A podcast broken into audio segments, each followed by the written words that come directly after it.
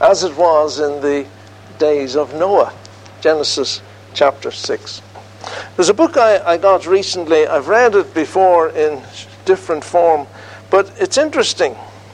I just want to read a bit. It's the World Christian Movement by a chap called Albert Dager. And he says the words of Christ For false Christs and false prophets shall rise and shall show signs and wonders to seduce, if it were possible, even the elect. These people who are going to rise up and seduce people, the false prophets, Christ said, if it were possible, even the elect will be deceived. Here's what he says, just in the introduction to this book.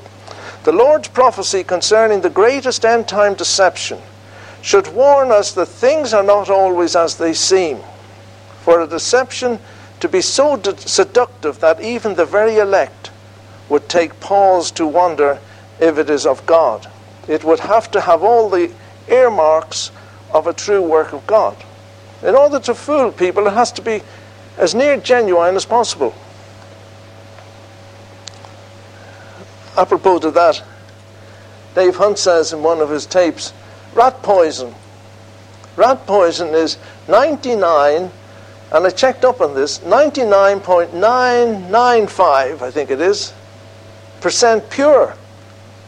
There's only 0.005% that has poison, but it kills all the rats. And that's the trouble. Most of what people say will be right, but there'll be something there which will be wrong. Somebody has said it's not the truth they preach, it's the truth they leave out. That's important. Let me go on. Sorry. That means this deception will come in the name of Jesus. It would have a great deal of solid biblical truth. It would affirm the gospel, and it would be a good work. And signs and wonders would accompany it those who might recognize and expose the deception would be looked upon as divisive, hateful, and deceive themselves. The people who will seek to expose any error, they'll be the ones who'll be told that they are doing the dividing of people. For the most part, the churches will go along with the deception. And uh, we could go on with that, but that's just puts it in very well, better than I would have put it. So, having got over that, let's look at chapter 6 again and see what the situation was like. What did Jesus say? As it was in the days of Noah, so shall it be in the days of the coming of the Son of Man. When the time is getting near for Jesus to come back again, he will first come to take the church, his redeemed ones, those of us who are Christians, out of this world. We look at that in a sec. And then he will come again to reign on the earth with his saints. But as that time gets nearer, he says it's going to be a time like it was in the days of Noah. So, what we are doing in these little talks is looking back to see what it was like in Noah's day, and that is the way it's going to be, Jesus said, in the days ahead. And if he said it's going to be like that, let's look and see what it is going to be like. We've, we've, we've been doing this for a few weeks, and we have a tape at the back. Uh, I'm not flogging my tapes, but uh, if you want to look at tape, listen to those tapes, certainly take one and uh, listen to what we said over the past few weeks. I have to keep going back every week we'll never get further on. Sometimes the recap takes as long as. Well, let's get going. Let's read chapter 6 again. And it came to pass when men began to multiply on the face of the earth, and daughters were born unto them, that the sons of God saw the daughters of men that they were fair, and they took them wives of all which they chose. And the Lord said, My spirit shall not always strive with man for that he also is flesh, yet his days shall be an hundred and twenty years. There were giants in the earth in those days, and also after that, when the sons of God came unto the daughters of men, and they bare children unto them, The same became mighty men which were of old men of renown. There will come men of renown in the future who will be there to bring false teaching. And God saw that the wickedness of man was great in the earth, and that every imagination and thoughts of his heart were only evil continually. Look at that word continually. We looked at that before. Not just his thoughts are now and again evil, but the thoughts of his heart, it says, was only evil continually. And it repented the Lord that he had made man on the earth, and it grieved him at his heart. And the Lord said, I will destroy man whom I have created uh, from the face of the earth, both man and beast, and creeping things, and the fowl of the air, for it repented me that I have made them. I think verse 6 is one of the saddest verses in the Bible. Uh, he'd made an earth, and now he said it grieved him, grieved his heart. And we wonder, do what we do, does it grieve our heart, the heart of God? And then verse 8, a wonderful verse. But Noah found grace in the eyes of the Lord. The whole thing revolved around one man, one man's family. Noah found grace in the eyes of the Lord. These are the generations of Noah. And we looked last week, we gave Noah a CV, as if uh, see what a CV was. And these were parts of a CV. Noah was a just man and perfect in his generations, in his uh, looking around the people, he was just in relation to them. And Noah walked with God. We saw there was another man who walked with God a few chapters back was Enoch. Enoch walked with God. And God took him. He took him up out of the earth and he was raptured. And it was a picture of the rapture of the church.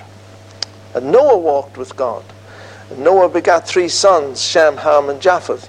The earth also was corrupt before God, and the earth was filled with violence. And remember what the whole point of this is as it was in the days of Noah, so it's going to be in the end times. The earth was corrupt before God, and the earth was filled with violence. And God looked upon the earth, and behold, it was corrupt, and all flesh had corrupted his way upon the earth all flesh had corrupted God's way upon the earth. And God said unto Noah, The end of all flesh is come before me, for the earth is filled with violence through them. And behold, I will destroy them with the earth. Make thee an ark of gopher wood. Room shalt thou make in the ark, and shalt pitch it within and without with pitch. And this is the fashion which thou shalt make it of. And we'll stop there because I don't think we're going to get any much further than that this morning. Now, I've put it up on this so that you will be able to follow it uh, a little bit better. The earth also, in verse 11, it says, the, the, the earth also was corrupt before God, and the earth was filled with violence. The world, it says, was corrupt, it was perverted, it was corrupt both morally and spiritually. And that's the way it was in Noah's day. And that's the way it is now. The earth is corrupt.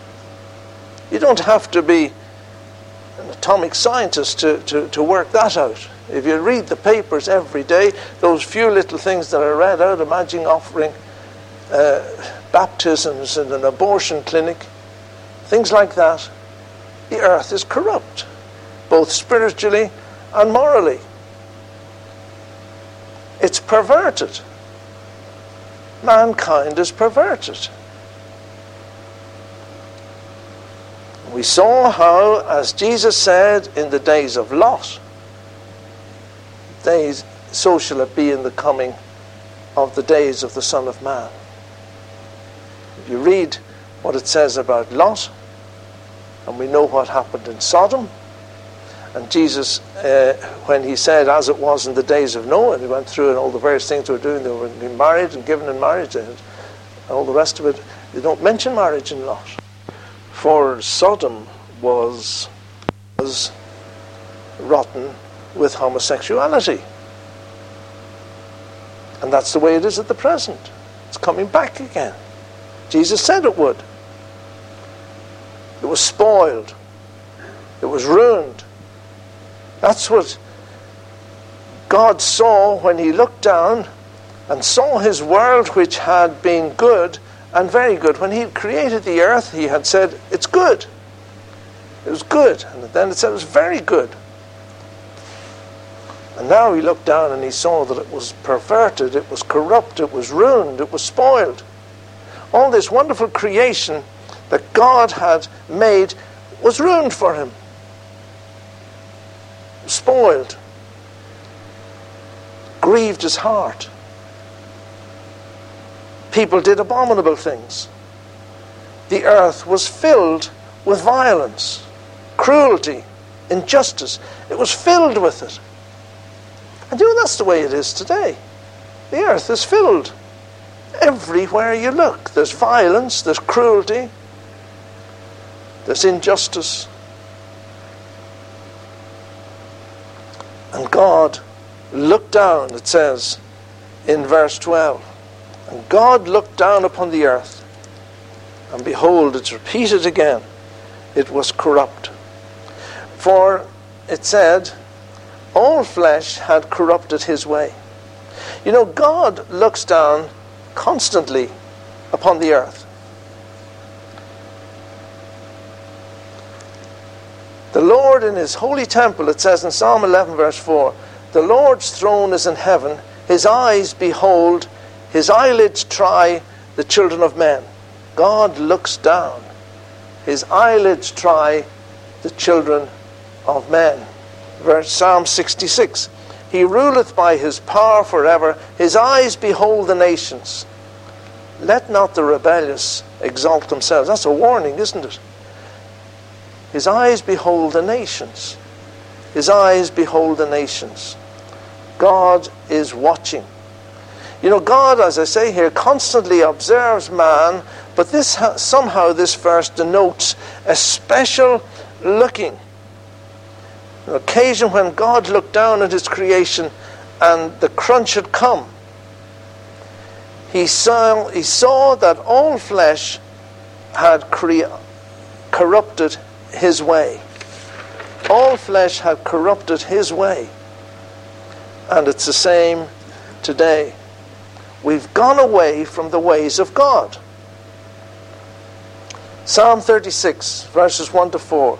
The transgression of the wicked saith within my heart, There is no fear of God before his eyes. The wicked says, There's no fear of God. They don't have a fear of God, people nowadays. For he flattereth himself in his own eyes. That's what they do. People are very self opinionated these days. We're taught to be like that. Until his iniquity be found to be hateful. The words of his mouth are iniquity and deceit. He hath left off to be wise and to do good. He deviseth mischief upon his bed. He setteth himself in a way that is not good. He abhorreth not evil. Man has turned to his own way. He sets himself about to do wicked things. Things haven't changed. And it's going to get worse.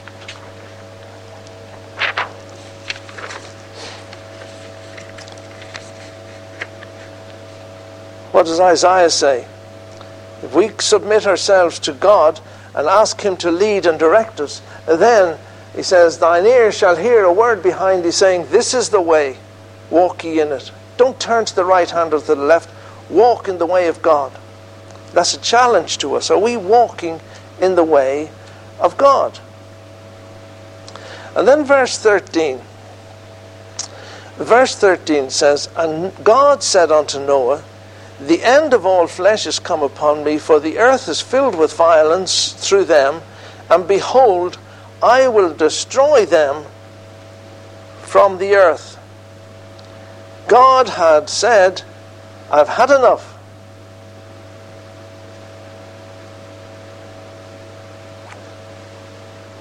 We saw that Noah walked with God. And God shared with him the future plans he had for mankind. And we, we read that verse and we skip over on, it says, and God said unto Noah, The earth is all flesh, and then make the ark. But it's the, the devastating news that that must have been for Noah. Pause and think that there was Noah living with his family and amongst all this evil, but God spoke to him one day. He walked with God. You know, we come to the garden alone while the dew is still on the roses, and the voice I hear falling on mine ear, the Son of God, reposes. And he walks with me and he talks with me and he tells me I am his own. The joys we share as we tarry there, none other has ever known. Noah walked with God. We, we said a few weeks ago, the Lord God walked in the garden and he called for Adam. Adam, where art thou? Adam hid himself. But Noah walked with God, and God spoke to him. That voice still comes down, as we said, through, through history. God is calling. God is wanting man to respond to him. Adam, where art thou? He's, thou? He's still saying, where, Adam, where art thou? He wants man to respond uh, to him. Noah must have now fully realized the seriousness of the situation. God was going to destroy the world. It was devastating news for, for Noah. We, if, you, if you go uh, to uh, Hebrews, uh, chapter 11 and verse um, 7, Noah, being warned of God of things not yet seen, moved with fear. He was, he was frightened prepared an ark for the saving of his house, by which he condemned the world and became heir of the righteousness which is of by faith. God spoke to him, and Noah was filled with fear.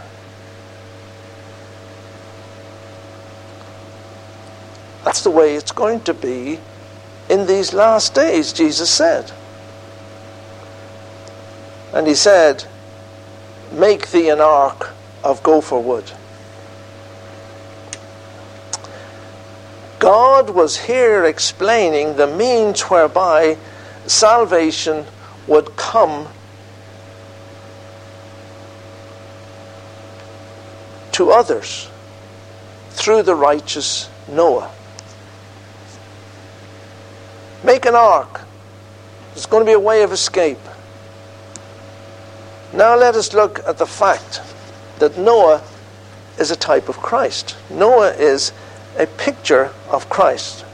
There are some aspects of his life help us to understand. That's what we say when Noah is a type of Christ. There, he, he, there are things that happened in his life which help us to understand some aspects of what the Lord Jesus Christ was going to do when he came in a much richer and fuller way. You see, in Genesis, we have a building up towards the concept of salvation. We have a building up in the first few chapters of Genesis, a concept of salvation building up.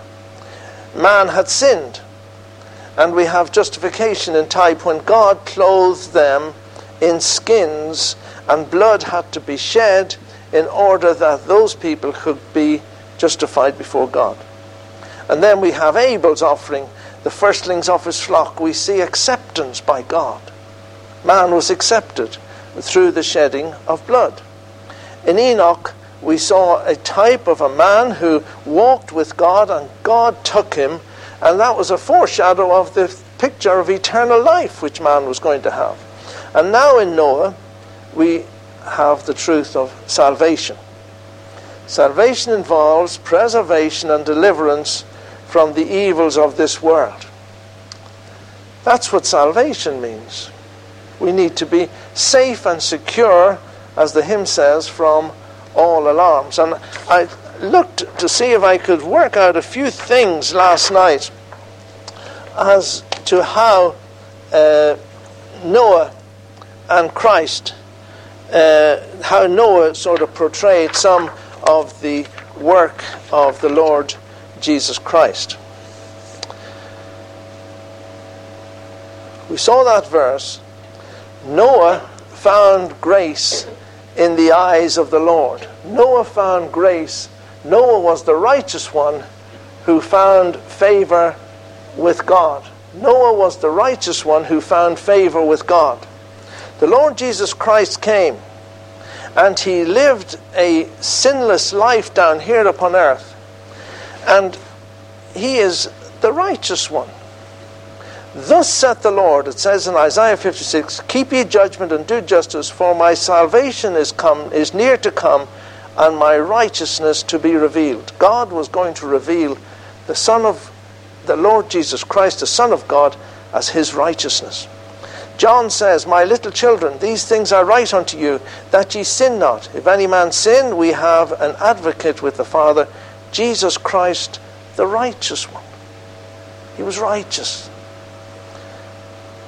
Picture up in the Mount of Transfiguration, while he yet spake, behold, a bright cloud overshadowed them, and a voice from heaven which said, This is my beloved Son, in whom I am well pleased. God was pleased. God was pleased with what the Lord Jesus Christ did while he was here on earth. Noah was a just man and walked and talked with God. Noah walked and talked with God. The Lord Jesus, when he was down here on earth, he did those things which pleased his Father and he spoke constantly with his Father. These words spake Jesus and lifted up his eyes to heaven and said, Father, the hour is come, glorify thy Son, that thy Son may glorify thee. Oh, how wonderful Jesus fulfilled the work of his Father. As thou hast given him power over all flesh, that he should give eternal life to as many as thou hast given him. And this is life eternal, that they might know thee, the only true God, and Jesus Christ, whom thou hast sent. I have glorified thee on the earth. I have finished the work that thou gavest me to do. He spoke with his Father, and he, he constantly was in communion with God. He walked in the ways of God. And here's an interesting one. He was the head of a new generation. Noah was the start of a whole new generation which was to come. He was the, the head of the family. And the Lord Jesus Christ, it says, when he rose from the dead, but every man in his own order, Christ the first fruits. We are the first, the, the fruits of the resurrection of the Lord Jesus Christ. Because he died and rose again, we become part of his family. He is the start, he is the first fruits of all those who come before him. Now, there's an interesting one here only those who were connected to Noah by blood. Only those who were connected to Noah by blood were saved from judgment. Only the people that went into the ark. Who are the ones that went into the ark? His, his wife, his three sons, and their wives. They were all blood relatives of his. They were all related to him. And only if we are related to the Lord Jesus Christ. Only if we have become part of his family will we escape judgment. But as many as received him, to them gave he power to become the sons of God, even to them that believe on his name. We are, the judgment of God is going to come on this world. The wages of sin is death if we were to escape, it's only those who are in a relationship with the Lord Jesus Christ which will escape. Neither is there salvation in any other, for there is none other name under heaven given amongst men whereby we must be saved. And you know, if you look at Joshua, it's an interesting thing. When Rahab, do you remember the story of Rahab in, in, in Joshua? And she said that uh, she would tie the, the, the string out of the window, and when the, the people attacked, they would know which house uh, she was in, and uh, they wouldn't attack that particular house. Who was in that house? Well, look at Joshua 2:18 when she spoke to the spies, she said, "I'm going to get people into my house." And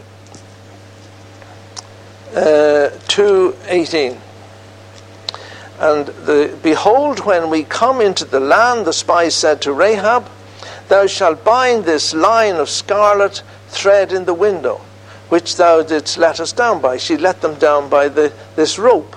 It was more than a thread, I hope. They let them down by this rope, and she, they said, hang that, the, hang that out of the window. And when we come to attack, we'll know which house you're in. And thou shalt bring thy father and thy mother and thy brethren and all thy father's household home unto thee. Only the people in that house, they were connected, they were related to, to Rahab. And if you look on to 623, and the young men that were spies went in and brought out Rahab and her father and her mother and her brethren and all that she had, and she brought out all her kindred and left them without the camp of Israel. They escaped because they were in a relationship with Rahab. And it's only if we are in a relationship with the Lord Jesus Christ will we escape the wages of sin. Is that? Here, a few more. Those who rejected Noah's message were condemned and perished. Those who who, relate, who didn't accept the message that Noah spoke, and he spoke, he was speaking for 120. He was one of the most unsuccessful preachers ever. He preached for uh, probably 100, 120 years, and he didn't have one convert except his own family. But those who rejected his message, and Jesus said, He that believeth on him is not condemned, but he that believeth not is condemned already, because he hath not believed in the name of the only begotten Son of God. Noah was a preacher of righteousness.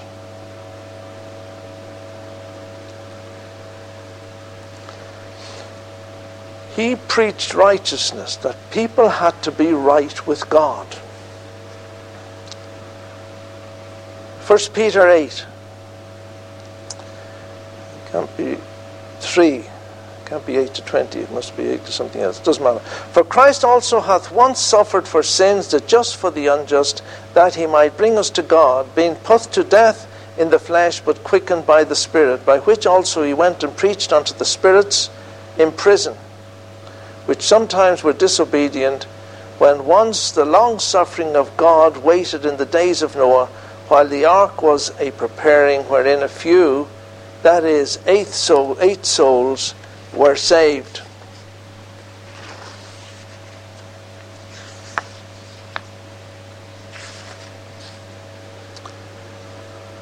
Noah was a preacher of righteousness.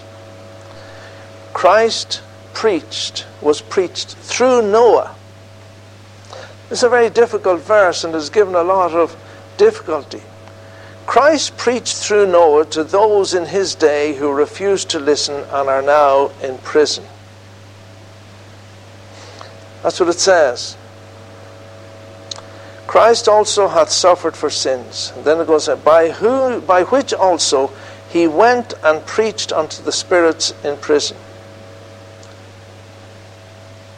Christ went and through Noah preached righteousness to the people. The people refused to listen. They are now in prison. They are now imprisoned, awaiting the judgment of God because they objected and refused to listen to what Noah said. And Noah preached that righteousness through the Spirit of Christ within him. Christ was preached through Noah to those in his day. They refused to listen. They are now prepared, waiting for the final judgment of God. And finally, the ark is a picture of baptism. Look at this verse in 1 Peter.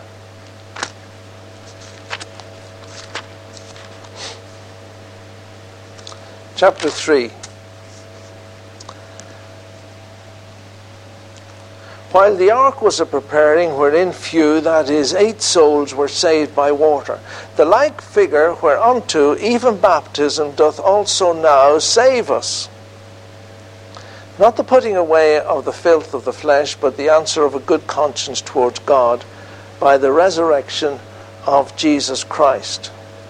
On first reading, you would nearly assume here that it is saying uh, that baptism doth also now save us. But look at it. What saved Noah and his family? The water. No, the water was the judgment. It was the ark that saved them from destruction. That's what saved them.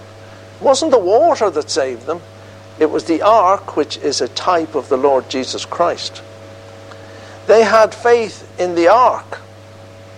So baptism, baptism in water does not save the soul, but faith in the Lord Jesus. His death, burial, and resurrection saves us. That is what baptism is a figure of. That's the figure. The death, burial, and resurrection of the Lord Jesus Christ. That is how we may have a good conscience towards God. And so, the ark is a picture of it going through the waters of destruction and coming out the other side. Next week, we're going to have a look at the ark and the picture that the ark shows us and how that when it was pitched within and without. No, I won't go. You can come next week and listen about it because it's, it's very interesting what the ark is. But you know, the main thing we're talking about here, as it was in the days of Noah, so shall it be in the days of the coming of the. This is all a warning to us. Jesus said, Look and see what it was like in Noah's day and see what it's going to be like. And we can see it happening before our eyes. It's getting worse. And by next week end, it might be an awful lot worse. But are we prepared? Have we put our faith and trust completely in the Lord Jesus Christ? Have we asked Him to be our Saviour and our friend? Have we committed ourselves completely to it? And if we have, are we walking with Him? Because if Noah hadn't been walking with God, think of how he would have missed out. If, if Enoch hadn't walked with God, God took him because he walked with them and talked with them. Are we walking with God daily in our lives? Amen.